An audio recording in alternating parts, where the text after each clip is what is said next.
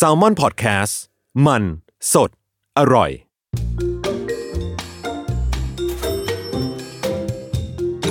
สำนักงานคณะกรรมการกำกับหลักทรัพย์ และตลาดหลักทรัพย์ Presents Investing เพราะทุกสิ่งลงทุนได้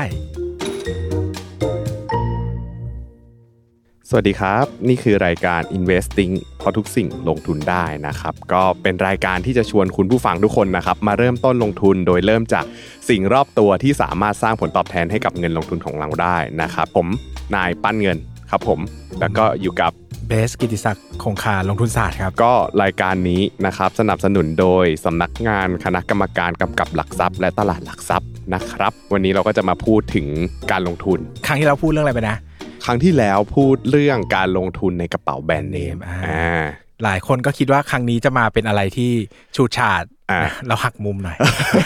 เราต้องหัหักกไปเลยมุมกลับมาแบบซีเรียสนิดนึงนะครับ เออก็จะมาพูดถึงการลงทุนแบบที่มันเป็น mainstream นะครับเป็นการลงทุนปกติแหละที่เอ้ยเราถ้าเราอยากเข้ามาเป็นนักลงทุนจริง ๆ จัง ๆ แบบซีเรียสเลยเนี่ยก็สามารถลงทุนได้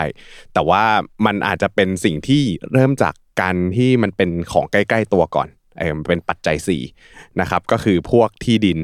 สิ่งปลูกสร้างแล้วก็ที่อยู่อาศัย เพราะว่าการลงทุนพวกนี้มันเป็นการลงทุนที่มันสามารถสร้างกระแสเงินสดให้กับเราได้ มันน่าสนใจกว่ากระเป๋าแบรนด์เนม เพราะว่ากระเป๋าแบรนด์เนมมันคือพวก capital gain ที่มันได้จากการเพิ่มขึ้นของราคา แต่ว่าอันเนี้ยมันมีกระแสเงินสดเข้ามาเกี่ยวข้องด้วย เกริ่นก่อนว่า อสังหาริมทรัพย์กับที่ดินเนี่ยมันมีอะไรแตกต่างกันยังไงบ้าง ต้องพูดถึงคำว่าอสังหาริมทรัพย์ก่อนนะครับ อสังหาริมทรัพย์เนี่ยมันคือสินทรัพย์ที่ไม่สามารถเคลื่อนย้ายไปไหนได้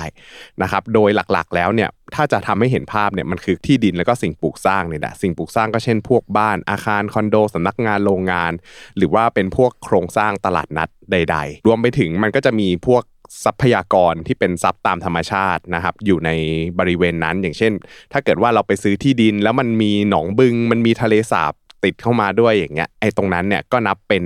อสังหาริมทรัพย์ของเราด้วย แต่ว่าอสังหาริมทรัพย์ที่เป็นสิ่งปลูกสร้างกับที่ดินเนี่ยมันจะมีความแตกต่างกันอยู่ คืออสังหาริมทรัพย์ที่เราพูดไปเมื่อกี้เยอะๆเนี่ยเวลาเราพิจารณาเนี่ยมันจะเหมือนกับว่ามันเป็นอสังหาริมทรัพย์ ที่เป็นสิ่งปลูกสร้างตั้งอยู่บนที่ดินนะครับ ถ้าเรามองแยกออกมาเป็น 2 ก้อนเนี่ย มันจะเห็นว่าเออ มันมีที่ดินอะอาณาบริเวณนั้นอะที่มันกว้างๆตามโฉนดนั้นนะครับ ตั้งอยู่แล้วก็มีพวกสิ่งปลูกสร้างอะไรมาโปะไว้นะครับ สิ่งที่เรียกว่าที่ดินเนี่ยมันจะมีมูลค่าในตัวเองเออซึ่งเวลาที่เราไปซื้อที่ดินกับสิ่งปลูกสร้างตรงเนี้ยครับ ส่วนใหญ่อะของที่มันมีมูลค่าสูงกว่า มันคือพวกที่ดิน เอออ่าที่ดินขีดเส้นใต้ว่าส่วนใหญ่เนอะเออโดยส่วนใหญ่อะที่ดินนะครับถ้าเกิดว่ามันอยู่ในทำเลที่ดีที่มีประสิทธิภาพที่มีความสามารถในการทำกำไรของนักลงทุนสูงเนี่ยมันจะมีดีมานเพิ่มขึ้นตลอดเวลาหรือว่าความต้องการซื้อเพิ่มขึ้นตลอดเวลานะครับแต่ว่าถ้าเกิดว่าเป็นสิ่งปลูกสร้างเนี่ยตามหลักการบัญชีแล้วเนี่ยมันจะมีการเสื่อมมูลค่าลงนะตามสภาพอายุการใช้งานต่างๆ แต่ว่าที่ดินเนี่ยจะไม่มีการเสื่อมมูลค่านะครับตามหลักการบัญชีนะ นะครับส่วนสิ่งปลูกสร้างอะไรพวกนี้อย่างที่บอกว่ามันมีเรื่องของค่าเสื่อมราคาเนี่ยเขาก็จะมีวิธีการคำนวณออกมาเป็นค่าใช้จ่ายในแต่ละปี เพราะว่ายิ่งโดนแดดโดนฝนหรือว่ามีการใช้งานนู่นนี่นั่นอย่างเงี้ยมันก็จะเสื่อมไวตามราคาเหมือนกัน ซึ่งก็ขึ้นอยู่กับมาตรฐานบัญชีอืมแล้วก็ลักษณะสินทรัพย์เหมือนกันอ่าใช่ถ้าจะว่าเรื่องบัญชีโดยละเอียดก็ต้องไปคุยกันอีกเซกชันหนึ่งเลยใช่นะครับอันนี้เรา ปูพื้นฐานกันง่ายๆคร่าวๆก่อนง่ายๆนะนะครับทีนี้ถ้าเกิดว่าเราจะลงทุนเนี่ยครับเราต้องแยกให้ออกว่าอสังหาริมทรัพย์ที่เราสนใจลงทุนเนี่ยมันคืออะไรกันแน่ อย่างเช่นว่าถ้าเราสนใจเพราะว่าคอนโดสวย อย่างเช่นเราเราจะไปลงทุนคอนโดสวย คือลักษณะของเออคอนโดสวยมีลักษณะสวยงามใช่อ่าอ่าส่วนกลางดี อันนั้นตรงเนี้ยมันก็อาจจะเป็นเพราะว่าเราไปสนใจตัวของ สิ่งปลูกสร้างนะครับ แต่ว่าถ้าเกิดว่าเราจะดูภาพรวมเนี่ย เราควรจะสนใจเรื่องทำเลของมันด้วยว่าเอ้ยทำเลของมันเนี่ยมันมีมูลค่าที่น่าปล่อยเช่าไหม ซึ่งการปล่อยเช่าเนี่ยมันก็อาจจะให้ในลักษณะของกระแสเงินสดอย่างที่เกริ่นไปในตอนต้นนะครับ ถ้าเกิดว่าปล่อยเช่าได้ง่ายเนี่ยความต้องการบริเวณนั้นอะ มันอาจจะมีสูงจากนักลงทุนหรือว่าจากคนที่สนใจว่าเฮ้ยถ้าตรงนี้ดีมานของการปล่อยเช่าเยอะอะเรามาซื้อตรงนี้เพื่อลงทุนกันดีกว่า หรือว่าบางทีเนี่ยเราอาจจะไม่ได้สนใจเรื่องของการปล่อยเช่าเลย แต่เราสนใจในตัวมูลค่าของที่ดินนะครับถ้ามูลค่าของที่ดินตรงนั้นเนี่ยมันมีโอกาสเพิ่มขึ้นในอนาคต อย่างเช่นว่าเราไปซื้อบ้านบ้านเช่า หรือว่าเราไปซื้อพวกตึกแถวอย่างเงี้ยเอามาปล่อยเช่า นะครับแต่ว่าถ้าเกิดว่ามันไม่ได้มีดีมานมากพอเนี่ยเผลอๆอะมันก็อาจจะกลายเป็นว่าตรงนั้นอะมันปล่อยเช่าได้ไม่ดี แต่ถ้าเกิดว่าเราไปเล็งแล้วว่าเห็นว่าเอ้ยตรงเนี้ยมันน่าจะมีกำไรเพิ่มขึ้นในอนาคตเนี่ยขายทำกำไรก็อาจจะดีกว่า ซึ่งการขายทำกำไรอะมันขายทำกำไรแล้วมันดูจะง่ายตรงที่มันไม่ต้องมาดูแลรักษาอะไรมาก เพราะว่าเวลาเราจะปล่อยเช่าอ่าอสังหาริมทรัพย์อย่างเงี้ยมันจะต้อง กินระยะเวลากินเรื่องค่าแรงกินเรื่องค่าบำรุงรักษาอะไรต่างๆ มากมายนะครับแต่ว่าถ้าซื้อมาเพื่อเก่งกำไรว่าเฮ้ยเดี๋ยวอนาคตแถวเนี้ยจะมีอ่าไม่ว่าจะโครงการภาครัฐหรืออะไรอย่างเงี้ยตัดถนนผ่านหรืออะไรเงี้ยมันอาจจะทำให้ตัวกำไรอะเพิ่มขึ้นได้ แล้วเราก็อาจจะซื้อมาไม่ต้องทำอะไรมากแล้วก็ขายไป ขยายต่ออย่างนี้นะครับอืมก็คือว่าจริง ๆ แล้วเนี่ยการลงทุนอสังหาริมทรัพย์เนี่ยมันจะมีรูปแบบผลตอบแทนอยู่ 2 แบบอืมนะครับแบบแรกก็คือผลตอบแทนจากค่าเช่าอ่า และอีกแบบหนึ่งคือผลตอบแทนจากส่วนต่างราคาที่ซื้อขายอ่าอ่าเดี๋ยวอันเนี้ยเดี๋ยวจะให้ปั้นขยายเพิ่มนะครับอ่าแต่ผมจะอธิบายคร่าวๆก่อนว่า เวลาเราเป็นนักลงทุนอสังหาคนหนึ่งเนี่ยส่วนใหญ่ครับเนี่ยผมมันจะมีแนวทางแยกกันอืมเหมือนหุ้นก็จะมีปรัชญาการลงทุนแบบแตกต่างกันอืมอสังหาริมทรัพย์เหมือนกันก็คือ บางคนก็จะเน้นเพื่อปล่อยเช่าอ่าแบบนี้เขาอาจจะไม่ได้เน้น เรื่องมูลค่าในอนาคตมากอ่าแต่อาจจะเน้นเรื่องของทำเล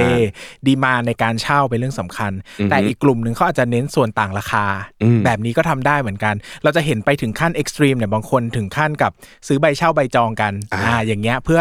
ลงทุนหาส่วนต่างราคาตรงนี้ก็ทำได้เหมือนกันอืมดังนั้นมันก็เป็นเหมือนปรัชญาในการลงทุนที่มีหลากหลายรูปแบบ แม้กระทั่งจะเป็นอสังหาริมทรัพย์แบบเดียวกันฮะอะเดี๋ยวให้ปั้นขยายต่อนิดนึงว่าแล้วไอ้ค่าเช่ากับส่วนต่างราคานี้มันมีกลไกยังไงบ้างในการสร้างผลตอบแทนให้เราครับคือค่าเช่าเนี่ยส่วนใหญ่แล้วอะครับเวลาที่เราลงทุนเพื่อจะคาดหวังค่าเช่าเนี่ยเราจะได้ผลตอบแทนแบบ fixed income fixed income เนี่ยเป็นเหมือนรายรับประจำที่จะเข้ามาเป็นกระแสเงินสด เช่น การปล่อยเช่าคอนโด คือรูปแบบของอสังหาริมทรัพย์ที่สามารถปล่อยเช่าได้เนี่ยก็จะมีคอนโดบ้านเช่า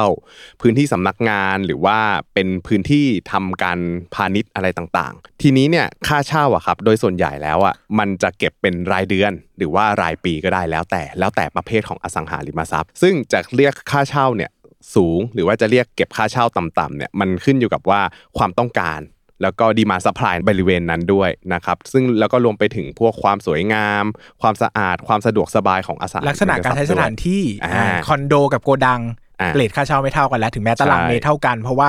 เงื่อนไขในการใช้สินทรัพย์ไม่เหมือนกันอืมครับใช่ครับผมก็จะมีองค์ประกอบอื่นอย่างที่พี่เบสบอกมาด้วยนะครับโดยหลักๆ แล้วเวลาที่เราจะลงทุนเพื่อปล่อยเช่าอะอันนี้เดี๋ยวขอพูดเรื่องการปล่อยเช่าก่อนนะครับเราก็ต้องดู demand supply อย่างที่บอกว่า มีคนอยากจะเช่าอยู่ไหมในบริเวณนั้นนะครับเพื่อที่จะเราจะได้ดูว่าเฮ้ยลงทุนไปแล้วอะมันคุ้มหรือเปล่า ถ้าเกิดว่าเราซื้อมาแล้ว demand ในการต้องการเช่าเนี่ยมันน้อยเกินไป ก็อาจจะกลายเป็นว่าเราซื้อมาแต่ว่าไม่มีคนเช่าเลยเออมันก็เลยจะกลายเป็นว่ามันเสียเปล่า มันมีค่าเสียโอกาสละกันอ่ามันเป็นมันค่าอาจเสียจะโอไม่ได้กาสขาดทุนแบบเงินหายไปจากกระเป๋าทันที แต่คือคุณควรจะได้เงินค่าเช่าอะอืมคุณไม่ได้ก็เป็นค่าเสียโอกาสที่เกิดขึ้น ใช่นะครับ ซึ่งตรงเนี้ยถ้าเกิดว่ามันดีมานไม่เยอะพอเนี่ยมันก็กลายเป็นว่าเราอาจจะต้องแบกรับต้นทุนตรงเนี้ย เช่นค่าผ่อนบ้านดอกเบี้ย ผ่อนบ้านผ่อนคอนโดอะไรอย่างงี้ค่าซ่อมแซมใช่ค่าบำรุงดูแลเออนะครับ แต่แต่แต่ไม่ใช่ว่ามี demand เยอะ แล้วเราจะได้ค่าเช่าที่ดีเสมอไป เพราะว่าถ้าเกิดว่าเราพิจารณา demand หรือว่าความต้องการเช่าอะมันเยอะจริง แต่กลายเป็นว่า supply หรือว่าคู่แข่งเราอะที่จะมาปล่อยเช่าแข่งกับเราอะ มีเยอะอยู่เหมือนกัน ตรงเนี้ยมันก็อาจจะเกิดก่อให้เกิดเรื่องของการตัดราคากันสงครามราคากัน เพราะว่าสุดท้ายแล้วอะถ้าเกิดว่าเราไม่ได้ลงทุนอะไรมากสินค้า มันก็จะหน้าตาเหมือนเหมือนกับคนอื่น เราไม่ได้มีการเข้าไปตกแต่ง ต่อเติมหรืออะไรอย่างเงี้ยให้มันดูมีความแตกต่างนะครับดังนั้นตรงเนี้ยมันก็อาจจะโดนตัดราคาพอโดนตัดราคาเนี่ยมันก็จะกลายเป็นความเสี่ยงที่ว่าเราไม่สามารถปล่อยเช่าได้ในราคาที่เราต้องการจะปล่อยเช่า ซึ่งถ้าเราไปแต่งเยอะก็มีคอสเนอะอ่ามีต้นทุนใช่เพิ่มอีกนะครับเออดังนั้นก็เป็นเหรียญสองด้านอืมต้องตัดสินใจต้องวางแผนให้ดีละกันใช่มันต้องวางแผนให้ดีว่าเออเราจะลงทุนเพิ่มไหมเพื่อที่อ่าเพื่อที่จะทำให้เราอาจจะเรียกเก็บค่าเช่า หรือว่าเรียกดีมานจากคนอื่นมาได้มากกว่า นะครับแต่สุดท้ายแล้วก็ต้องมีการชั่งน้ำหนักให้ดี เพราะว่าถ้าไม่งั้นแล้วเนี่ยผลตอบแทนจากค่าเช่ามันก็จะไม่สูงตามที่ต้องการนะครับทีนี้เดี๋ยวมันจะมีเรื่องของวิธีการคำนวณราคา หรือว่าวิธีการคำนวณผลตอบแทนสำหรับการปล่อยเช่านะครับโดยหลักๆ แล้วอะการปล่อยเช่าเราจะคำนวณอัตราผลตอบแทนแบบ rental yield เขาจะเรียกว่า rental yield หรือว่า yield ค่าเช่านะครับให้เอาค่าเช่าตลอดทั้งปีเนี่ยตั้งนะครับแล้วก็ลบด้วยเงินผ่อนแบงค์ทั้งปี แล้วก็ลบด้วยค่าใช้จ่ายที่เกี่ยวกับการปล่อยเช่านะครับแล้วเอาทั้งก้อนเนี้ยมาหารด้วยเงินลงทุนที่เราตกแต่งห้องที่ซื้อห้องไปนะครับซึ่งอันเนี้ยจริง ๆ วิธีคิดค่าเช่ามันจะมีวิธีคิดหลายแบบ แต่อันเนี้ยที่เล่ามาเนี่ยมันเป็นวิธีคิดแบบ cash on cash rental yield นะครับเช่นยังไง เช่นถ้าเกิดว่าเราซื้อคอนโดมา 3 ล้านบาท นะครับวางเงินดาวไป 10%ก็คือจ่ายไปก่อน 3 0 0 0 0 0 บาทนะครับตรงนี้ก็ถือว่าเป็นเงินลงทุนตกแต่งไป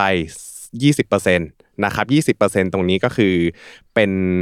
20%ของราคาขายนะครับ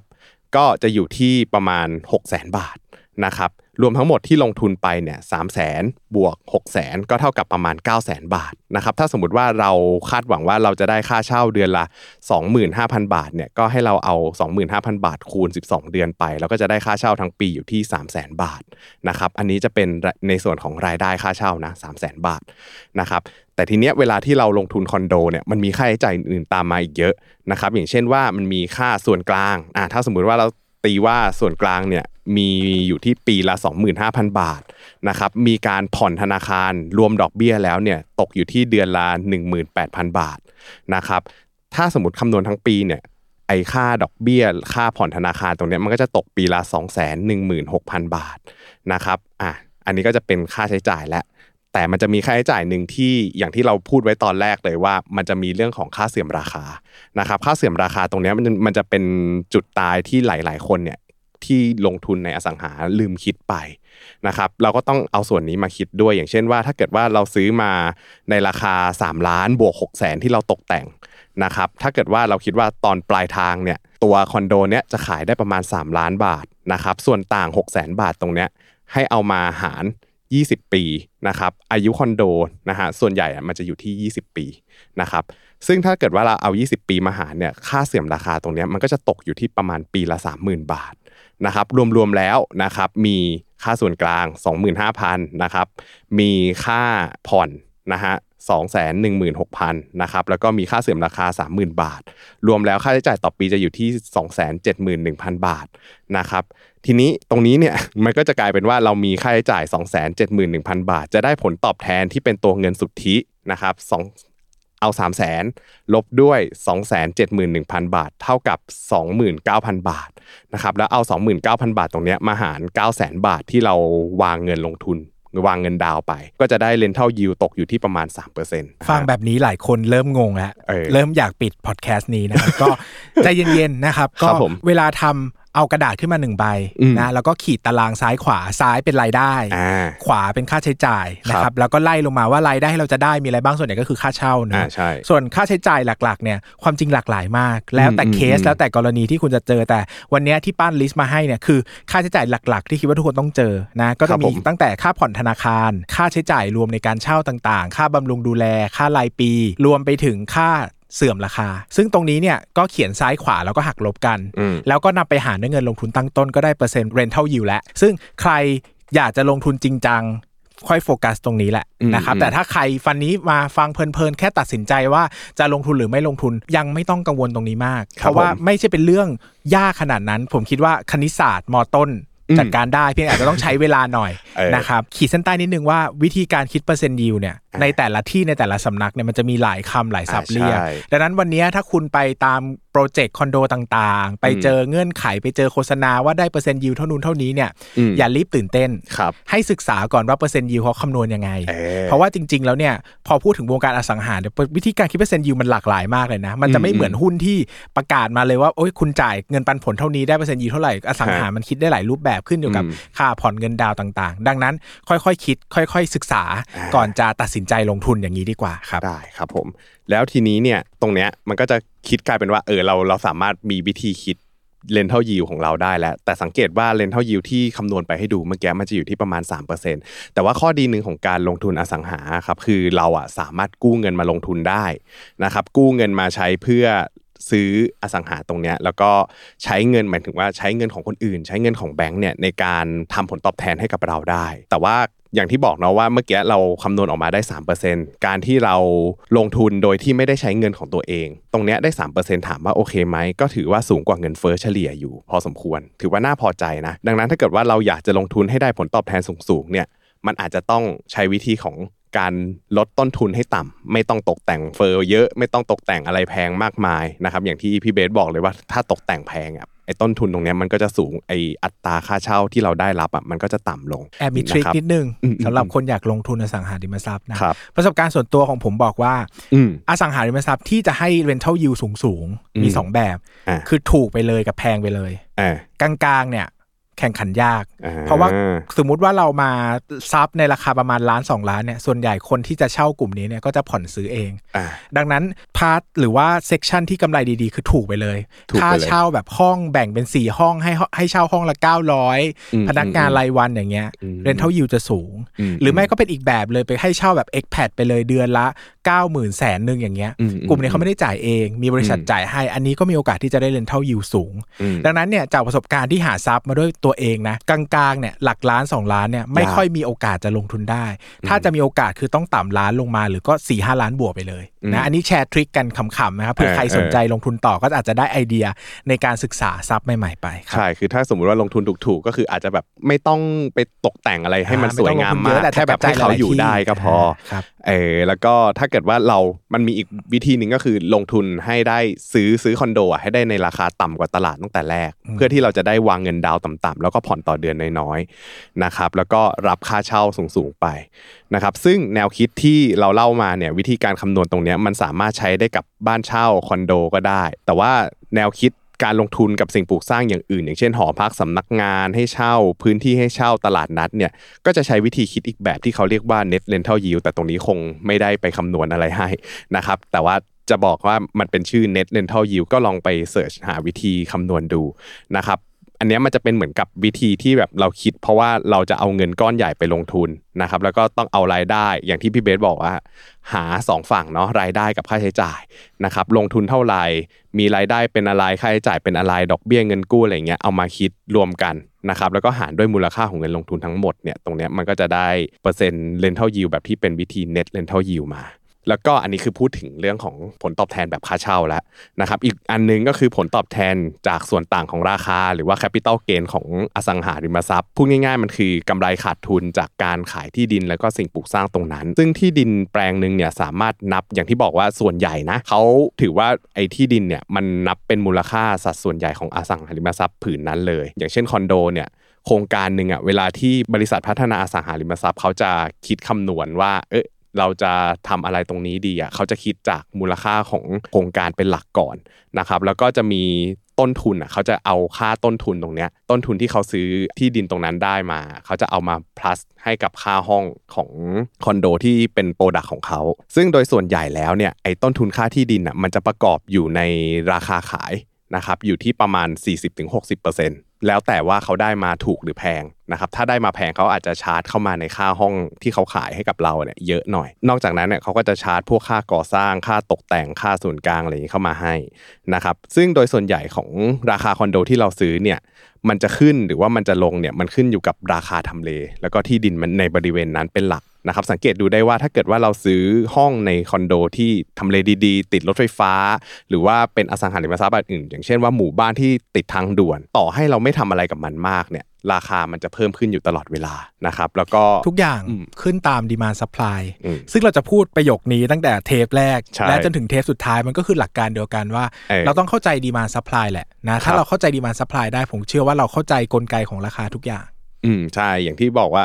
ดีมา s u p p l y เนี่ยมันจะเป็นตัวกำหนดราคาของสินค้าทุกๆอย่างเลย ถ้าสมมุติว่าเราไปพิจารณาเนี่ยด้วยความที่ที่ดินเนี่ยโดยส่วนใหญ่ที่ดินในอันนี้พูดถึงในกรุงเทพก่อนเนาะที่ดินในกรุงเทพหรือว่าบริเวณกรุงเทพเนี่ยมันจะมี supply ที่ค่อนข้างจำกัดมันมี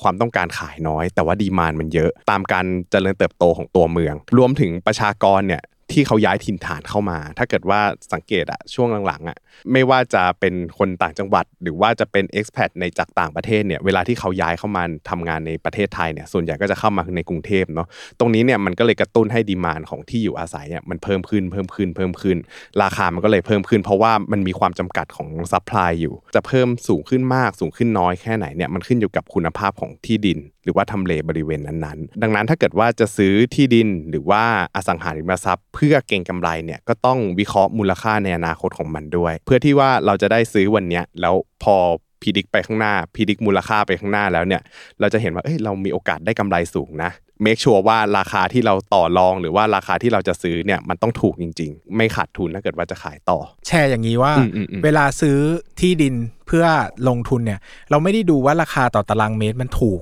ใช่คือไม่งั้นมันต่างจังหวัดก็จะเป็นที่ที่ดีกว่ากรุงเทพอ่าเนอะใช่เราอาจจะต้องมองมุมมองอนาคตว่ามันจะขึ้นไปได้ถึงเท่าไหร่อืมแล้วโอกาสที่จะได้ส่วนต่างผลตอบแทนเท่านี้เนี่ยอันไหนมันให้ผลตอบแทนได้มากกว่ากันเนอะอืมดังนั้นเนี่ยมันอาจจะไม่ได้มาวัดว่า โอ้โหหนึ่งตารางวาในกรุงเทพเป็นล้านหนึ่งอืมตารางวาต่างจังหวัดหลักหมื่นอย่างเงี้ยมันเทียบไม่ได้ว่าไหนถูกหรือแพง มันอาจจะต้องเทียบกับมูลค่า demand supply ในตัวของมันเองด้วยอ่าครับผม ทีนี้ก็จะมีมูลค่าของที่ดิน ที่น่าสนใจเอามาเล่าให้ฟัง วันนี้ผมมีข้อมูลจากศูนย์ข้อมูลวิจัยและประเมิน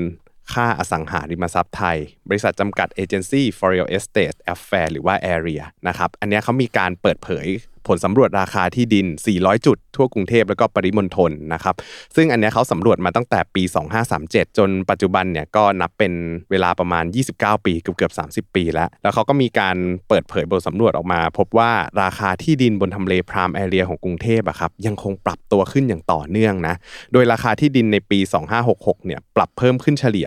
5.4%ถ้าเทียบกับปี 2565 พูดง่ายๆคือ ราคาที่ดินอะเพิ่มสูงกว่าเงินเฟ้อที่ดิน prime area ที่มีราคาสูงสุด 5 อันดับแรกเนี่ยก็อันดับ 1 สยามสแควร์นะครับสยามสแควร์เนี่ยราคาที่ดินอยู่ที่ประมาณ 3.6 ล้านบาทต่อตารางวานะครับเพิ่มขึ้น 2.9%จากปี 2565นะครับอันดับที่ 2 ถนนวิทยุนะครับราคาที่ดิน 2.95 ล้านบาทต่อตารางวา เพิ่มขึ้น 2.4%จากปี 2565 สุขุมวิทอันดับ 3แต่ว่าเป็นสุขุมวิทโซน Times Square ราคาที่ดินอยู่ที่ 2.8 ล้านบาทต่อตารางวา เพิ่มขึ้น 2.6 เปอร์เซ็นต์จากปีที่แล้ว อันดับ 4 สุขุมวิทย่านอโศก ราคาที่ดินอยู่ที่ 2.6 ล้านบาทต่อตารางวา เพิ่มขึ้น 2.8%จากปีที่ผ่านมา ก็คือปี 2565 อันดับที่ 5 สีลม ราคาที่ดินอยู่ที่ 2.55 ล้านบาทต่อตารางวา เพิ่มขึ้นประมาณ 2%จากปี 2565 อันนี้เนี่ยมันเป็นการเพิ่มขึ้นโดยปกติ คือเรารู้แหละว่า มันคงไม่ค่อยมีการขยับขยายเปลี่ยนมือกันบริเวณนี้บ่อยอยู่แล้ว แต่ว่าจะแสดงเห็นว่าต่อให้คนที่เขาถือนักลงทุนหรือว่าเจ้าของที่ที่เขาถือที่ดินตรงนี้อยู่อะมูลค่าของทรัพย์สินเขา มันก็ค่อยๆ เพิ่มขึ้นราคานะ ค่อยๆ เพิ่มขึ้นปีละ 2% 2% 3%บ้างนะครับ แต่ที่น่าสนใจคือ demand supply ในที่ดินบริเวณที่กำลังมีการเติบโตดี อย่างเช่นพหลโยธินในช่วงต้นนะครับช่วงโซน BTS สนามเป้าอารีย์นะฮะตรงเนี้ยราคาที่ดินน่ะอยู่ที่ 1.7 ล้านบาทต่อตารางวา เพิ่มขึ้น 9.7%จากปี 2565 นะครับ ไปบ่อยมาก ไปบ่อยมาก ของกินเยอะ แล้วมันเราเรารู้สึกว่ามันมีการโอ้เติบโตมันเจริญมากเลยนะ ข้างในอะเออแบบเมืองอีกเมืองนึงอะอ่าข้างในลัดไปตรงไหนก็จะเจอร้านอาหารเจอคาเฟ่เจออะไรแบบเออมันกลายเป็นเออว่าค่อนข้างจะเปลี่ยนดีมานจากอ่าความเป็นที่อยู่อาศัยระดับหนึ่งเลยนะอืมให้กลายมาเป็นเหมือนพื้นที่พาณิชย์ในการทำธุรกิจเออเออก็เลยรู้สึกว่าอารีนี่เป็นสถานที่ที่สำหรับใครที่มองหาการทำธุรกิจแบบเป็นบ้านหรือเป็นมีพื้นที่มีสเปซหน่อย แล้วก็อยากจะได้กึ่งบ้านกึ่งทาวน์โฮมพวกเนี้ยอืมเติบโตดีมากมีเสน่ห์มากๆใช่ ถนนเส้นนี้ คือตรงเนี้ยมันเติบโตดีกว่าในเมือง มันเป็นโอกาสในการลงทุนเพราะว่าดีมานอะมันเริ่มย้ายจากในเมืองเนี่ยสมมติเราเป็นธุรกิจหนึ่งอะแล้วเราอยากจะไปเช่าในเมืองที่แบบทำเลแพงๆอย่างเงี้ยเราอาจจะรู้สึกว่าเฮ้ยค่าเช่ามันจ่ายไม่ไหว แต่ว่าพอขยับออกมาโซนนอกๆหน่อย แต่ว่ามันมีคนพลุกพล่าน อย่างเช่นโซนสนามเป้าอารีอย่างเงี้ยมันอาจจะเป็นคำตอบที่ดี เพราะว่าค่าเช่าก็ไม่สูงมาก คนเดินก็พลุกพล่านอะไรอย่างมันงี้ยก็เป็น network effect ซึ่งกันและกันอืนะมพอมีคนไปทำมากขึ้น คนก็ไปเดินมากขึ้น พอคนไปเดินมากขึ้น มันก็ดึงดูด ธุรกิจใหม่ๆ พากันมามากขึ้นเลยอย่างเงี้ยครับอืมดังนั้นก็เป็นงานของนักลงทุนนะ ที่จะใช่ต้องศึกษาพฤติกรรมมนุษย์ พฤติกรรมผู้คนในสังคมด้วยอืมย่านไหนชิคย่านไหนกำลังมาก็ต้องไปเดินดูหน่อยทำความเข้าใจมันหน่อย หรือว่าถ้ามีทรัพย์ก็ต้องเดินลงไปดูที่ทรัพย์ตัวเองหน่อยว่ามันยังได้รับความนิยมแบบเดิมหรือเปล่าอืมใช่ อันเนี้ยมันก็เลยจะแสดงให้เห็นว่าทุกๆพื้นที่ในประเทศไทยไม่ใช่แค่กรุงเทพหรอกครับ มันจะมีการโยกย้ายแล้วก็การเพิ่มขึ้นลดลงของ demand supply อยู่ตลอดเวลานะครับมันเป็นอย่างนี้แทบจะทุกเมืองทุกจังหวัดแล้วก็ทุกประเทศเลยนะครับแปลว่าจริง ๆ แล้วเนี่ยการลงทุนในอสังหาริมทรัพย์ แบบที่คาดหวังส่วนต่างราคา มันมีโอกาสใหม่ ๆ อยู่เสมอนะครับเพียงแต่ว่าเราจะเข้าใจกลไกหรือเปล่า แล้วก็เรามีความสามารถที่จะเข้าไปทำการศึกษา แล้วก็เจาะลึกในเรื่องของการลงทุนอสังหาเนี่ยได้ดีแค่ไหนนะครับมันต้องมองให้เห็นถึงศักยภาพเหล่านี้นะครับถ้าเกิดว่าเราลองสังเกตดูอีกอีกอันหนึ่งก็คือส่วนใหญ่แล้วเนี่ยที่ดินที่ติดสถานีรถไฟฟ้าเนี่ยจะมีค่าเฉลี่ยราคาเพิ่มขึ้นมากกว่าที่ดินทั่วไป ก็ต้องพูดถึงความเสี่ยงอืมพูดถึงผลตอบแทนมาเยอะแล้วนะพูดถึงฮะความเสี่ยงบ้างสำหรับปั้นนะถามปั้นอ่าเลยว่า แล้วปั้นคิดว่าอสังหาริมทรัพย์มันมีความเสี่ยงอะไรบ้างความเสี่ยงหลักๆเนี่ยมันจะเป็นเรื่องสภาพคล่องเท่าที่รู้สึกนะสภาพคล่องเนี่ยคือมันไม่ใช่ว่าทุกอสังหาริมทรัพย์อะสมมติเราครอบครองที่ดินหรือว่าคอนโดหรือว่าบ้านเช่าอะไรอยู่แล้วบอกเอ๊ะพรุ่งนี้อยากขายแล้วว่ะราคาที่เราอยากขายก็น่าจะประมาณ สมมติซื้อมา 2 ล้านอยากขาย2ล้านห้าโอเคเดี๋ยวพรุ่งนี้ลองไปหาคนซื้อดีกว่า2ล้านห้ามันไม่ใช่ว่าพรุ่งนี้อาทิตย์หน้าเนี่ยจะขายได้เลย บ้านหลังหนึ่งที่ดินผืนหนึ่งเนี่ยมันต้องใช้เวลาประกาศขายตั้งนานกว่าที่มันจะขายได้นะครับดังนั้นแล้วความเสี่ยงหลักของมันเนี่ยเรื่องหนึ่งก็คือเรื่องของสภาพคล่องนะครับมันก็คือมันไม่สามารถแลกเปลี่ยนเป็นเงินสดได้ทันที หรือว่ารวดเร็วตามที่เราต้องการ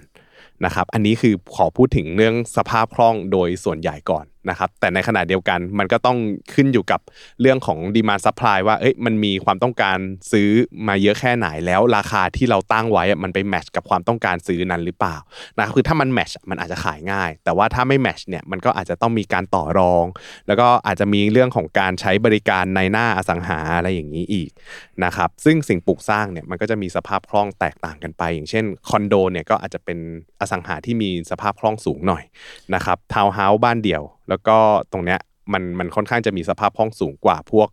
อาคารสำนักงานคอนโดแบบไม่ใช่คอนโดใหม่ๆอะแต่เป็นคอนโดเก่าๆอะอะไรอย่างนี้หลายคนที่ฟังอาจจะรู้สึกว่า โห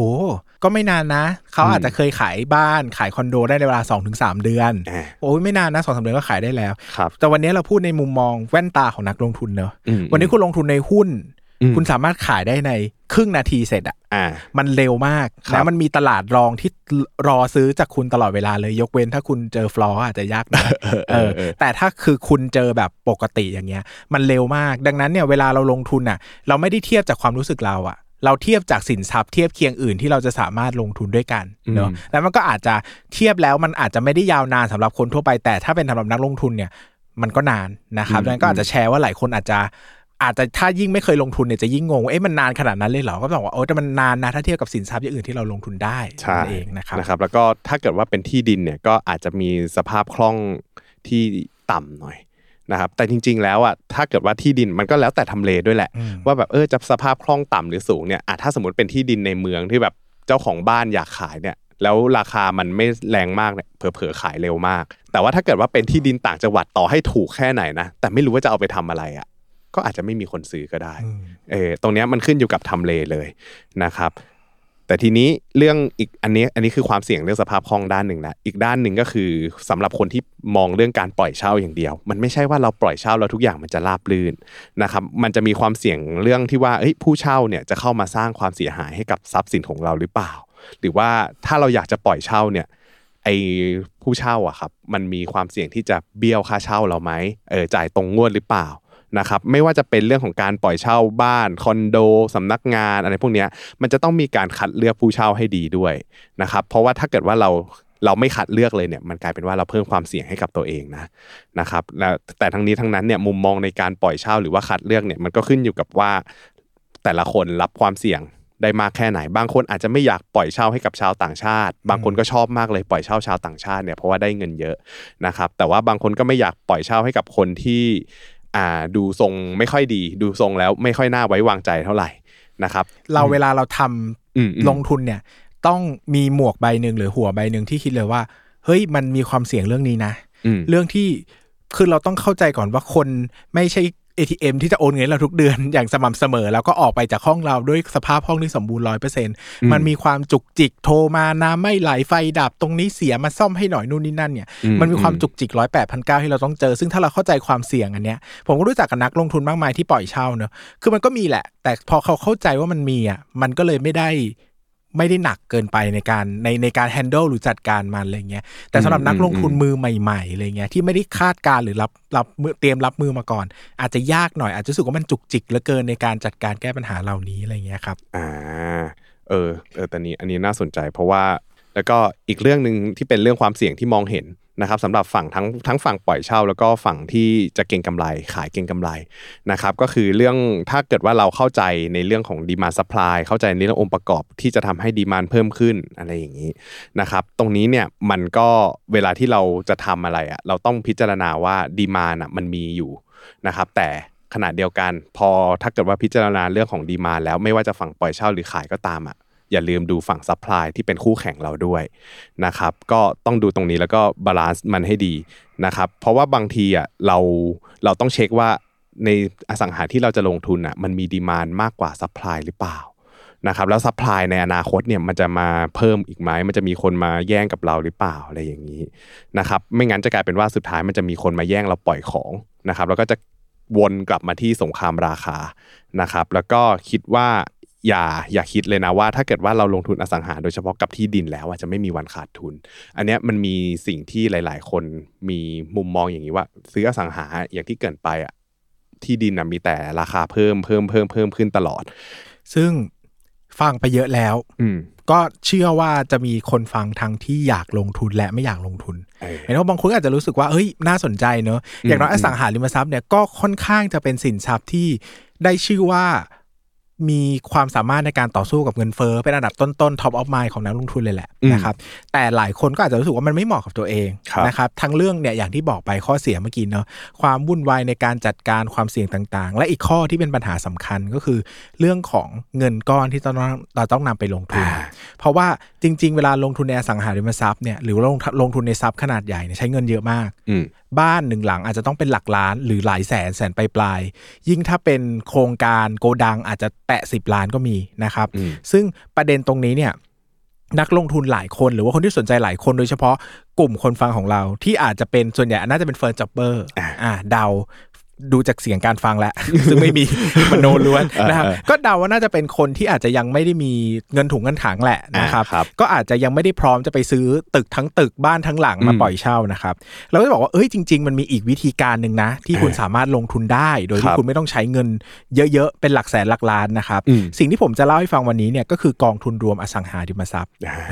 หลายคนคงจะคุ้นเคยกับกองทุนรวมไปแล้วนะครับกองทุนรวมก็คือการรวมเงินไปลงทุนในสินทรัพย์ครับระเภทใดประเภทหนึ่งเนอะแล้วก็นำผลตอบแทนมาแบ่งกันอืมคราวนี้เนี่ยตัวกองทุนรวมอสังหาริมทรัพย์ก็ตามชื่ออืมก็คือนำเงินกองทุนรวมไปลงทุนในอสังหาริมทรัพย์ครับหลากหลายนะ ได้หลายแบบอย่างที่ป้านพูดมามีหมด บ้านโรงแรม คอนโดที่ดิน โกดังอะไรอืมสนามบินยังมีเลยนะครับครับผมคราวนี้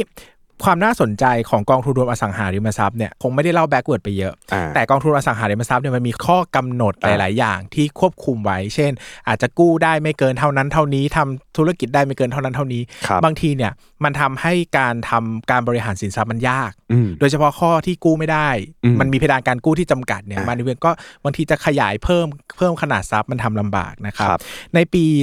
2550 เนี่ยก็มีกฎหมาย trust เพื่อธุรกรรมในตลาดทุนขึ้นมาอ่านนะครับก็เป็นการออกสินทรัพย์ประเภทใหม่ ชื่อว่าครับผม trust เพื่อการลงทุนในอสังหาริมทรัพย์อืมหรือภาษาอังกฤษเรียกว่า real estate investment trust ครับ นะครับขออภัยด้วยที่ภาษาอังกฤษได้สำเนียงเท่านี้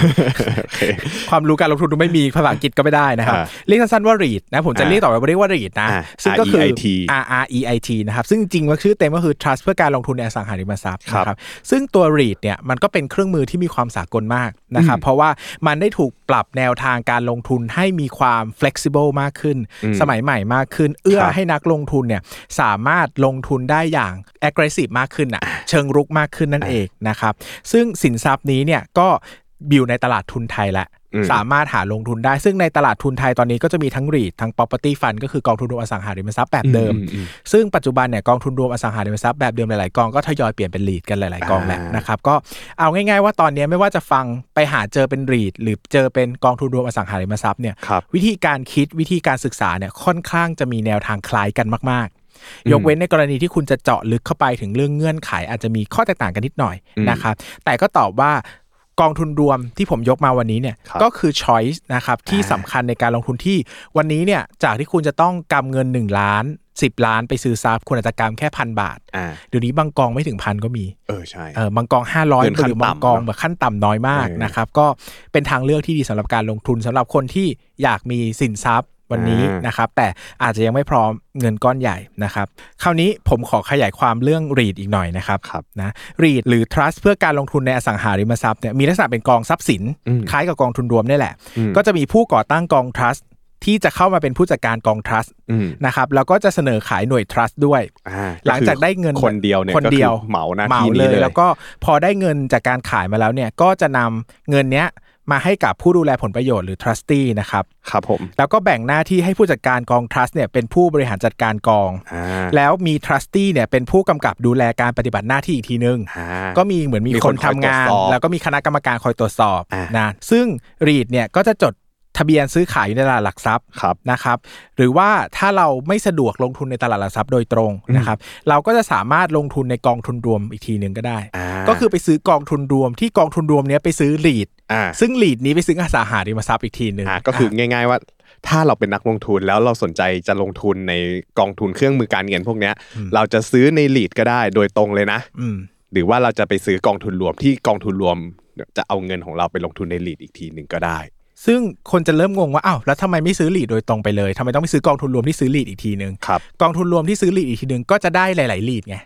คุณไม่ต้องไปซื้อลีดเดียวเหมือนว่าคุณจะซื้อลีดคอนโด ก็ไม่ต้องซื้อคอนโดเดียวก็ซื้อสักสิบคอนโดก็สมได้มติผมมีเงิน 1 0,000 บาทเออผมจะซื้อเนี่ยผมอาจจะซื้อกองลีดได้แค่กองสองกองอ่าแต่ถ้าสมมุติผมกำเงินไปซื้อ property fund อะก็ไปซื้อกองทุนรวมที่ลงทุนในกองลีด ตรงเนี้ยก็อาจจะได้เงินของเราเนี่ยกระจายไปในกองลีดสามสี่ห้าหกเออจ็ดเยอะกงมากเลยว่าเดี๋ยวนี้มีทั่วโลกก็มีอ่านะก็อังกฤษสิงคโปร์เงี้ยกองลีดอืมเฟื่องฟูมากนะคครัรับบผมซึ่งกองลีดเนี่ยสามารถลงทุนในอสังหาริมทรัพย์ทุกประเภทอืมอืมแต่ต้องไม่ขัดกับศีลธรรมอันดี ไม่ขัดกฎหมายอ่าอะไรเงี้ยนะครับครับผมซึ่งโดยทั่วไปมันก็ ไม่ขัดอยู่แล้วนะครับ แล้วก็สามารถลงทุนในอสังหาริมทรัพย์ที่ตั้งอยู่ในต่างประเทศได้ครับผมนะครับ ซึ่งรีดที่นิยมนะจดทะเบียนเนี่ยมีทั้งหมด 4 ประเภทด้วยกันอ่าแต่เดี๋ยวจะขอเสริมอีกตัวหนึ่งที่น่าสนใจเข้าไปด้วยก็คือ infrastructure fund อ่านะครับครับหรือผมกองทุนรวมโครงสร้างพื้นฐานนะคครัรับบคราวนี้เวลาเราบรรดูรีดอย่างที่บอกไปว่ามีอืม4ประเภทนะหลักๆเนี่ยมีอะไรบ้างครับนะครับหนึ่งก็คืออาคารสำนักงานอืม ลงทุนในอาคารสำนักงานให้เช่า มีตั้งแต่ตึกสูงเลยอ่านนะครับหรืออาคารสำนักงานขนาดเล็กก็ได้นะคครัรับบโดยราคาค่าเช่าเนี่ยจะขึ้นอยู่กับคุณภาพของอาคารสำนักงานอืมทำเลที่ตั้งและสิ่งอำนวยความสะดวกต่างครับๆนะครับว่าโอ้ยมันตอบสนองผู้เช่าได้มากแค่ไหน มีระบบขนส่งมวลชนไหมอะไรอย่างเงี้ยนะครับครับตัวอย่างที่จะเห็นได้ก็คือ GV REIT อ่านะครับ GV lead B Office ครับนะครับแล้วก็หวา BT อ่า WHABT BT ก็จะชอบจะเรียกว่าวาหวาอะไรอย่างเงี้ยนะคครัรับบผมนักลงทุนก็เรียกกันฮะกลุ่มที่2ก็คือพื้นที่ศูนย์การค้า อันนี้ใกล้ตัวขึ้นมาอีก หลายคนอืมน่าจะเห็นภาพแล้วก็คือ ลงทุนในอสังหาริมทรัพย์เพื่อการค้าปลีกครับตั้งแต่ศูนย์การค้าขนาดใหญ่ ศูนย์การค้าอ่าขนาดกลาง หรือแบบ community mallอลก็ได้อ่าอะไรก็ได้เล็กๆที่เป็นที่ทำศูนย์การทำค้าเกี่ยวกับพาณิชย์อ่าทำเชิงพวกพาณิขายปลีกนะครับอ่าแล้วก็จะเก็บค่าเช่าให้กับลูกค้าที่เป็นผู้ประกอบการค้าปลีก นะครับอืมต่างๆ ส่วนใหญ่กลุ่มนี้เนี่ยก็จะมีลูกค้าประจำนะครับอ่าเพราะว่าเขามาลงทุนในการจะสร้างแบบเปิดร้านเปิดร้านเนี่ยเขาก็มีฐานลูกค้ามีอะไรเงี้ยเขาก็ต้องลงทุนยาวนานครับผมนิดนึงนะครับอืมแล้วก็เขาก็จะมีการสร้างความแข็งแกร่งให้กับอ่าให้กับอสังหาศูนย์ของเขาก็มีการทำ branding ของตัวเองเนอะอืมอะยกตัวอย่างง่ายๆ อย่างศูนย์การค้าจะพูดถึง REIT ตัวหนึ่งก็คือ CPN รีดอย่างเงี้ยอ่าครับเซ็นทรัลอย่างเงี้ยเขาก็ไม่ได้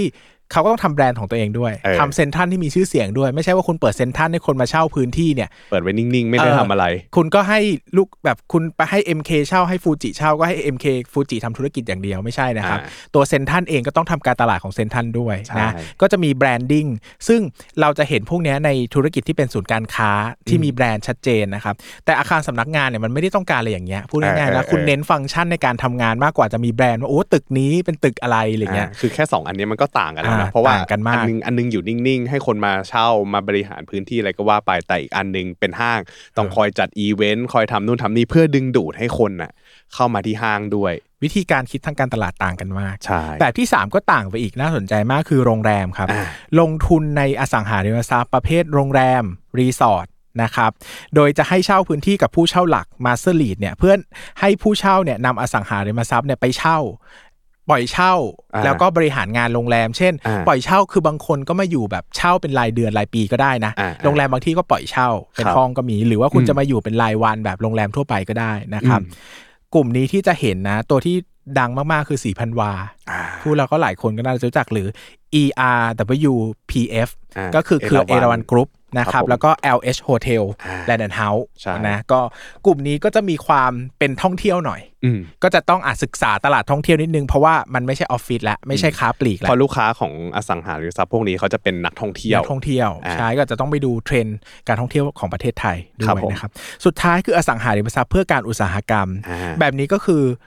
เน้นเพื่อทำธุรกิจ อุตสาหกรรมเป็นเป็นหลักอ่าอะยกตัวอย่างจะเข้าใจมาก เช่น ให้เช่าพื้นที่ในการผลิตอ่าให้เช่าโกดังจัดเก็บสินค้า ให้เช่าพื้นที่กระจายสินค้าอืมเดี๋ยวนี้มันดังมากเลยนะบางทีขายออนไลน์อย่างเงี้ยเราไม่มีคลังเก็บสินค้าก็ไปเช่าคลังเก็บของไว้ อืมอย่างเงี้ยอืมมันก็ประหยัดพื้นที่ในการทำธุรกิจนะคครัรับบโดยหลักๆเนี่ยก็จะเก็บรายได้ในรูปแบบค่าเช่าอืมส่วนใหญ่ทำเลก็จะอยู่ตามนิคมอุตสาหกรรมอืมนะครับต้องการพื้นที่ขนาดใหญ่ ติดตั้งอืมเครื่องจักรติดตั้งพื้นที่จัดเก็บรางโหลดสินค้า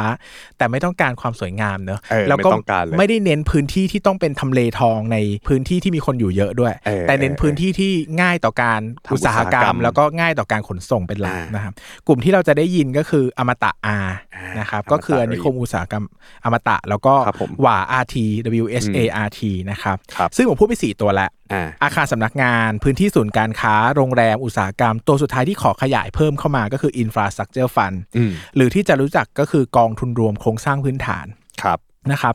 กองทุนเนี้ยจะเป็นกองทุนที่ไปลงทุนในอสังหาริมทรัพย์ที่เกี่ยวกับโครงสร้างพื้นฐานสำคัญของประเทศอืมอืมเช่น ระบบสื่อสาร ระบบไฟฟ้าขนส่งอืมมวลชนครับนะครับ ซึ่ง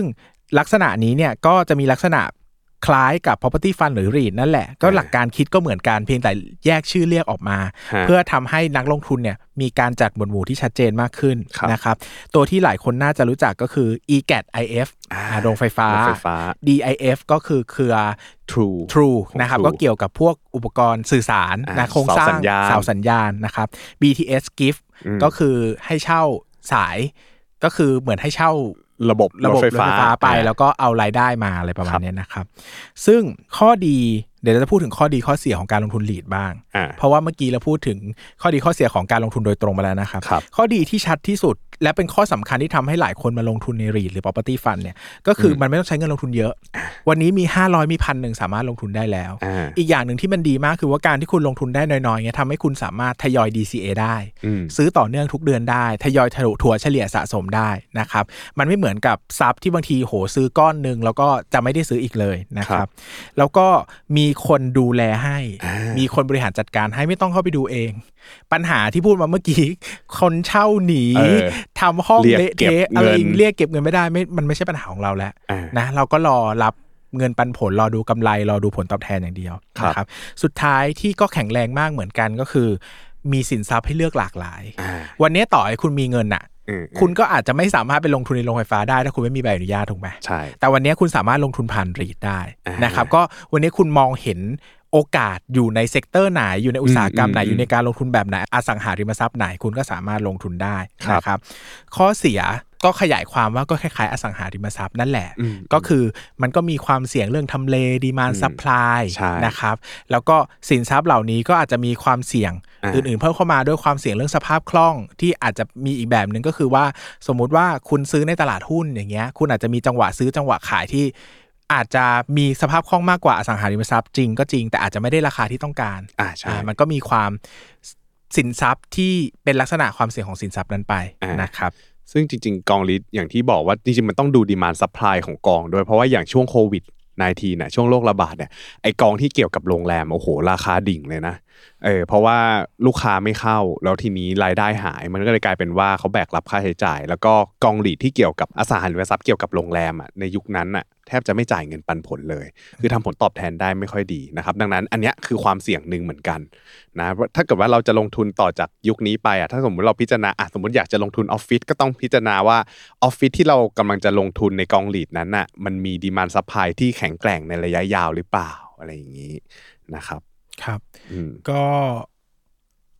ธรรมดาอืมสำหรับทุกสินทรัพย์นะครับ ที่ต้องอย่างนั้นที่เราจะต้องพูดกันบ่อยๆคือมันต้องมีการกระจายความเสี่ยงอะอ่าใช่ใช่ไหมคุณอย่าไปลงทุนในสินทรัพย์ชิ้นเดียวมันพลาดไม่ได้อืมคุณลงทุนในสินทรัพย์ห้าชิ้นมันพอจะพลาดได้บ้าง รอได้ไม่รีบอืมคุณลงทุนชิ้นเดียวพังชิ้นเดียวแล้วมันคือพังหมดเลยนะครับอืมคราวนี้ขยายความต่อว่าเอ้ยแล้วเวลาลงทุนในรีดเนี่ยมันต้องดูอะไรบ้างทำความเข้าใจอะไรบ้างนะครับครับผม สิ่งสำคัญที่สุดคืออ่านหนังสือชี้ชวนอ่าไม่ว่าคุณจะลงทุนในสินทรัพย์กองทุนรวมใด ๆ ก็ตามในโลกคุณต้องอ่านหนังสือชี้ชวนก่อนทำความเข้าใจก่อนว่าเขาไปลงทุนในอะไรอืมความเสี่ยงที่เขาอธิบายมาว่าเขาจะต้องเจอน่ะคืออะไร เขาครับกู้ยืมเงินยังไงบ้าง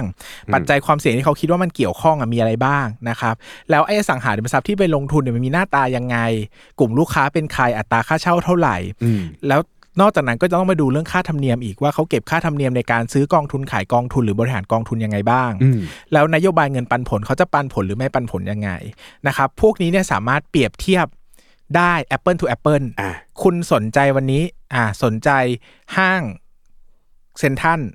CPN REIT ฮะคุณก็เอาไปเทียบกับโลตัสก็ได้อ่าเพราะเครือโลตัสก็มี property fund อ่าคุณก็อ่านเทียบกันอาจจะไม่ได้ Apple ที่เหมือนกันเป๊ะแต่คุณอย่างน้อยคุณก็อาจเปรียบเทียบพื้นที่ให้เช่าค่าธรรมเนียมเนี่ยพอจะดูเทียบกันได้นะครับ คราวนี้สิ่งสำคัญที่ไม่พูดไม่ได้สำคัญสุดๆก็คือ REIT เนี่ยมีการถือกรรมสิทธิ์ในอสังหาริมทรัพย์สองแบบครับ คือแบบ freehold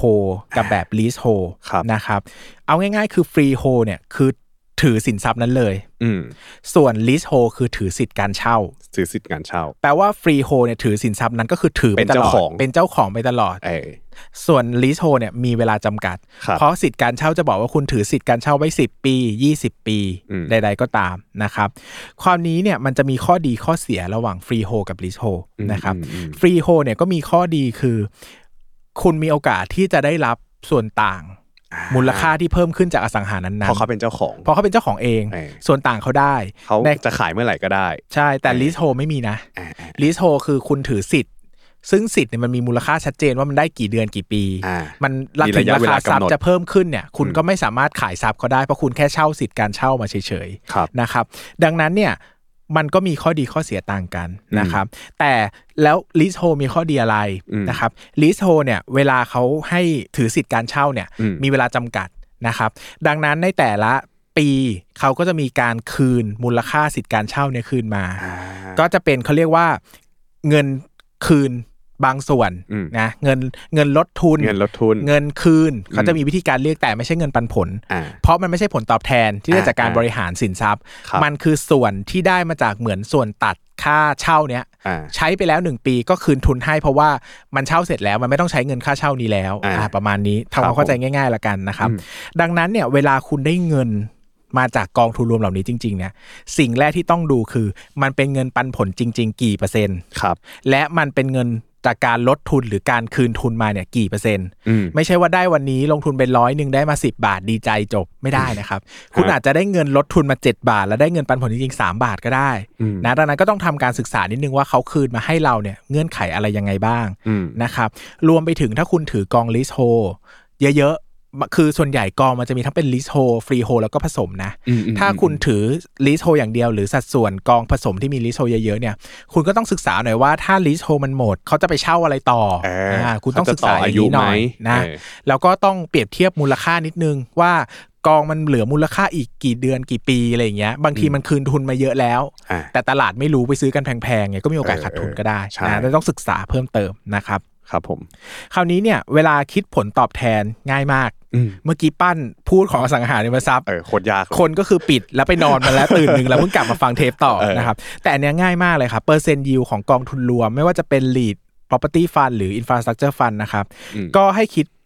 ผลตอบแทนที่ได้ในลักษณะของเงินปันผลอ่าเงินนะสดที่ได้มา หารกับเงินลงทุนเริ่มต้น เป็นซื้อเปอร์ที่เซ็รานต์คาเท่าไหร่ใช่ถ้าคุณซื้อกองทุนไปร้อยบาทอ่าได้เงินปันผลมา 5 บาทก็คือ5%อ่าแค่นี้เลย จบเลยจบเลยง่ายเลยนะครับ ดังนั้นเนี่ยเอ้ยเงินปันผลเปอร์เซ็นต์ยิวดูไปทำไม ส่วนใหญ่ก็ดูไว้เปรียบเทียบกันแหละครับอ่าเปรียบเทียบกับหนึ่งก็คือผลตอบแทนที่คุณอยากได้อ่ามัมันพอไหมอ่าคุณบอกว่าคุณอยากได้ สมมติคุณจะเกษียณคุณอยากได้ผลตอบแทนปีละห้าเปอร์เซ็นต์อะอืมคุณได้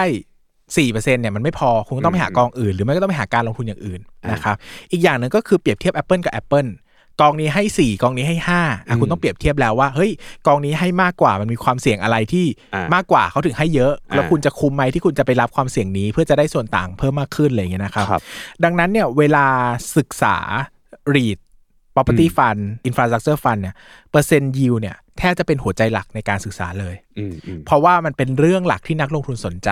ครับแล้วเวลาเขาจะตีมูลค่าของสินทรัพย์พวกเนี้ยเขาก็จะชอบมองจากเปอร์เซ็นต์ yield ก็ใช้ yield นะครับเอา นะในครับวงเล็บอืมเมื่อไหร่ก็ตามที่กองทุนรวมของคุณไม่จ่ายเงินปันผลเนี่ยอืมอันนี้ก็จะมีผลต่อจิตวิทยานักลงทุนเยอะใช่เพราะคนส่วนใหญ่เขาต้องการยิวอะเออวันหนึ่งเออคุณไม่ให้ยิวอะมีโอกาสที่ราคาจะลดลงอย่างมากได้เพราะนักลงทุนไม่พอใจไงอืมอืมดังนั้นเนี่ยนโยบายการจ่ายปันผลเนี่ยสำคัญมากนะครับทำได้ตามที่คุยไว้หรือเปล่า เออเออนะครับ ต้องระวัง ข้อเสริมอีกนิดนึงนะครับว่าถ้าในอนาคตเนี่ยสินทรัพย์ในกองรีดมีราคาประเมินสูงขึ้นอืมจะดีกับคนในลีดไหมนะอืมอืมหลายคนเนี่ยเวลาลงทุนเนี่ยจะแบบหูเธอดูกองทุนรวมนี้สิ ตั้งเอออยู่ราชประสงค์เออรายโอ้โหมูลค่ามหาศาลเขาลงบัญชีไว้แค่นี้เองเออเออจริง ๆ มูลค่ามากกว่านั้นเป็นหมื่นล้านไปแล้วอ่า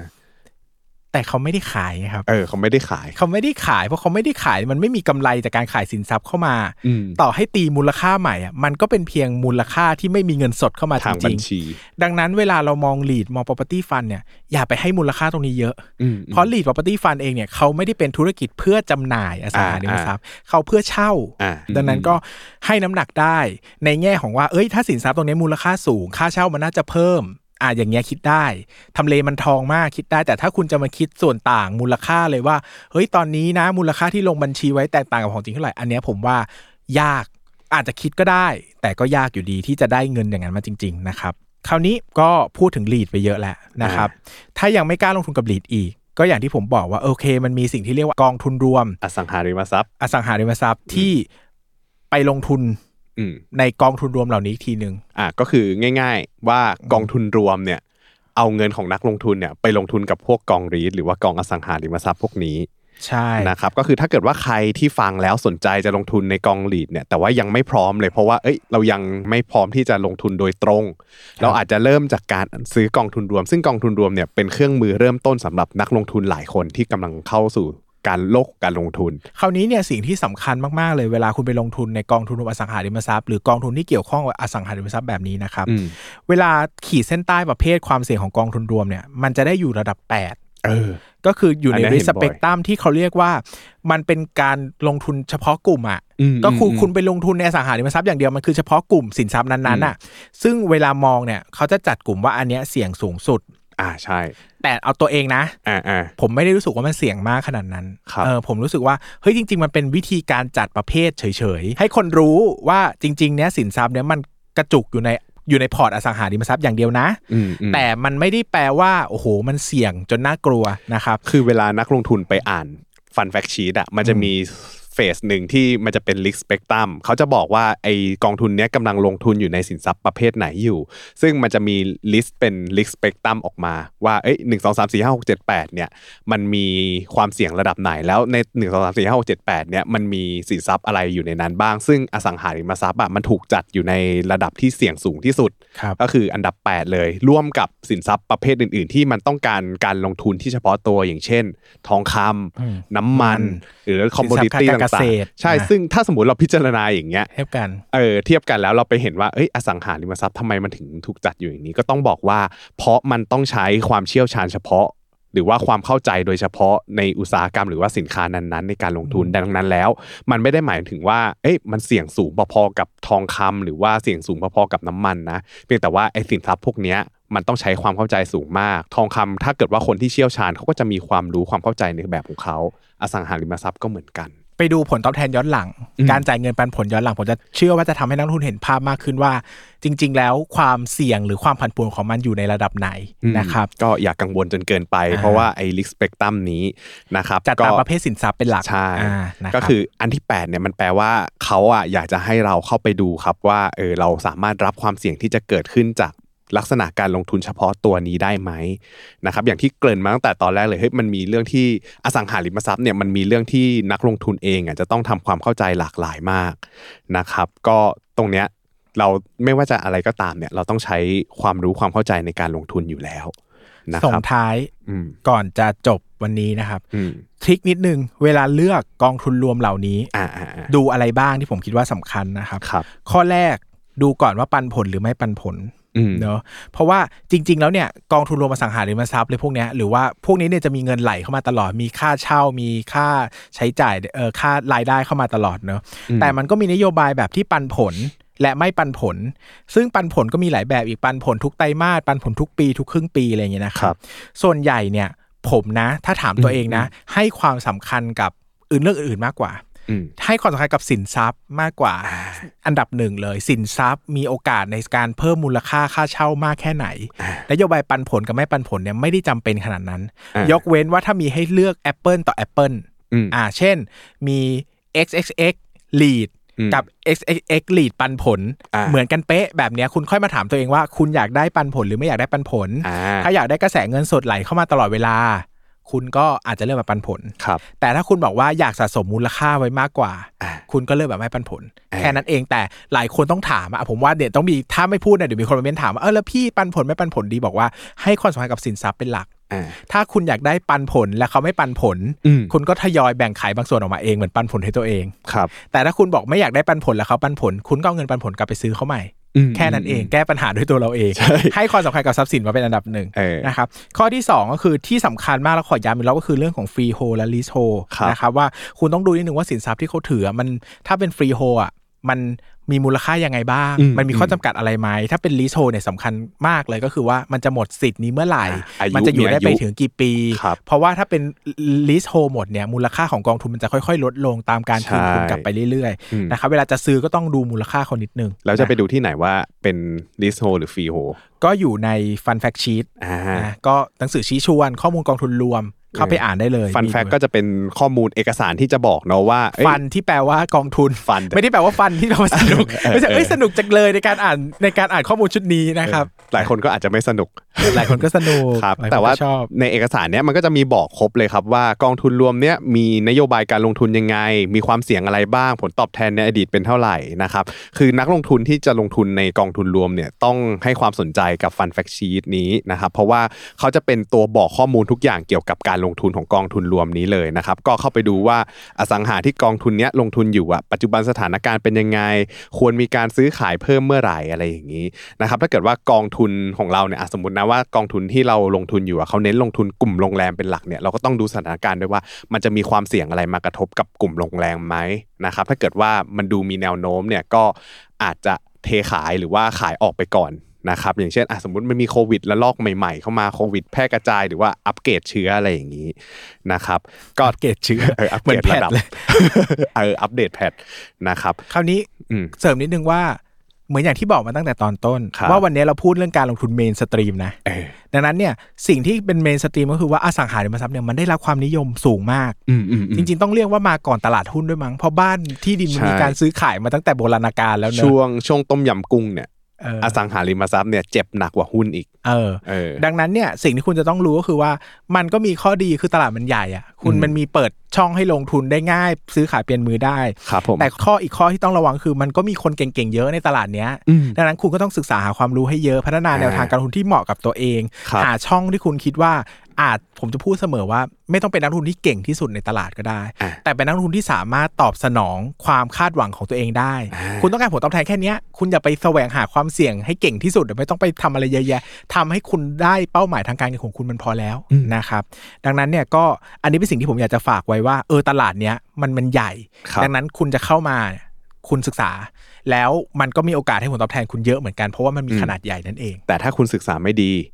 มันก็อาจจะกลายเป็นความเสี่ยงที่ทำให้คุณเสียเงินลงทุนได้ เพราะว่าโลกการลงทุนอะ จริง ๆ มันก็ถ้าเกิดว่าเราศึกษามันดีอะมันจะสร้างผลตอบแทนเหมือนในชื่ด้านอรายที่ดีการให้เออ investing พอครับทุกสิ่งขาดทุนได้ ไม่ใช่ลงทุนได้อ๋อลงทุนได้เออก็นั่นแหละครับ ถ้าเกิดว่าเรามองแต่ภาพดีเกินไปจนลืมมองด้านความเสี่ยงอะก็อาจจะทำให้เราขาดทุนได้นะครับแต่ว่าถ้าเกิดว่าวันนี้เนี่ยเรายังไม่มีความพร้อมก็ใช้กองทุนรวมไปก่อนนะครับเพราะว่ากองทุนรวมก็จะมีอย่างที่บอกว่า เป็นผู้บริหารกองทุนนะครับคอยช่วยบริหารกองทุนให้กับเรา ช่วยบริหารเงินลงทุนให้กับเรานะครับดังนั้นการลงทุนโดยใช้กองทุนรวมเนี่ยก็ถือว่าเป็นแนวทางการเริ่มต้นที่ดีให้กับเราได้ฝึกฝนวิชาการลงทุนของเราไปเรื่อยๆนะครับแล้วทีนี้วันหนึ่งเนี่ยพอเราศึกษาเรื่องราวต่างๆ เพิ่มขึ้นเพิ่มขึ้นเพิ่มขึ้นเราฉลาดเราเก่งขึ้นแล้วเนี่ยก็แม้ว่านะแม้ว่า ผลตอบแทนจะไม่เป็นไปไปตามอย่างที่เราคิดอะครับ แต่ว่าผมเชื่อว่าอย่างน้อยเนี่ยการลงทุนมันสามารถยกระดับชีวิตเราได้ อย่างน้อยเนี่ยเราก็มีความรู้เพิ่มขึ้น เราเจ็บตัวเรารู้มากขึ้นนะครับ เรามีประสบการณ์กับมันมากขึ้นนะครับ แล้วก็ผมคิดว่าทุกคนที่เข้าสู่โลกการลงทุนเนี่ยจะมีความหวังว่าการลงทุนเนี่ยจะสามารถต่อยอดชีวิต แล้วก็ต่อยอดความสุขให้กับชีวิตของเราได้จริง ๆ ก็ขอให้ทุกคนมีความสุขกับการลงทุนครับ ซึ่งต้องย้ำเยอะ ๆ เลยนะครับเออว่าทุก ชื่อที่เนมดรอปไปหรือให้ไปในการพูดครั้งนี้เนี่ยเราไม่ได้เชียร์เป็นการยกซื้อตัวถือย่างหรือขายเป็นยกตัวอย่าง เพราะว่าอ่าหลายคนอาจจะถ้าไม่พูดชื่อเดี๋ยวงงอีกอะนะครับก็ให้ชื่อไปแต่ก็จะต้องไปศึกษาก่อนนะครับคือเราไม่ได้เชียร์ซื้อถือหรือขายกองทุนรวมเหล่านี้โอเคนะครับ วันนี้นะครับก็ประมาณนี้แล้วก็นะครับครั้งหน้าอืมจะเป็นสินทรัพย์ไหนครั้งหน้าสนุกหรือสินค้าไหนเออครั้งหน้าสนุกบอกได้เลยว่าคุณต้องฟังนะครับซึ่งผมไม่รู้เหมือนกันจะพูดเรื่องอะไรแต่ผมสปอยไว้ก่อนว่าอยากให้คุณมาฟังผม ผมว่ามันสนุกทุกตอนเอเอออเออผมนะอยู่ฮะมาสนุกตลอดครับ ผมก็ติดตามรายการ investing เพราะทุกสิ่งลงทุนได้นะครับสนับสนุนโดยสำนักงานคณะกรรมการกำกับหลักทรัพย์ และตลาดหลักทรัพย์ได้ใหม่นะครับในทุกช่องทางของ Salmon Podcast นะครับก็วันนี้ผมสองคนไปก่อนครับ สวัสดีครับ สวัสดีครับ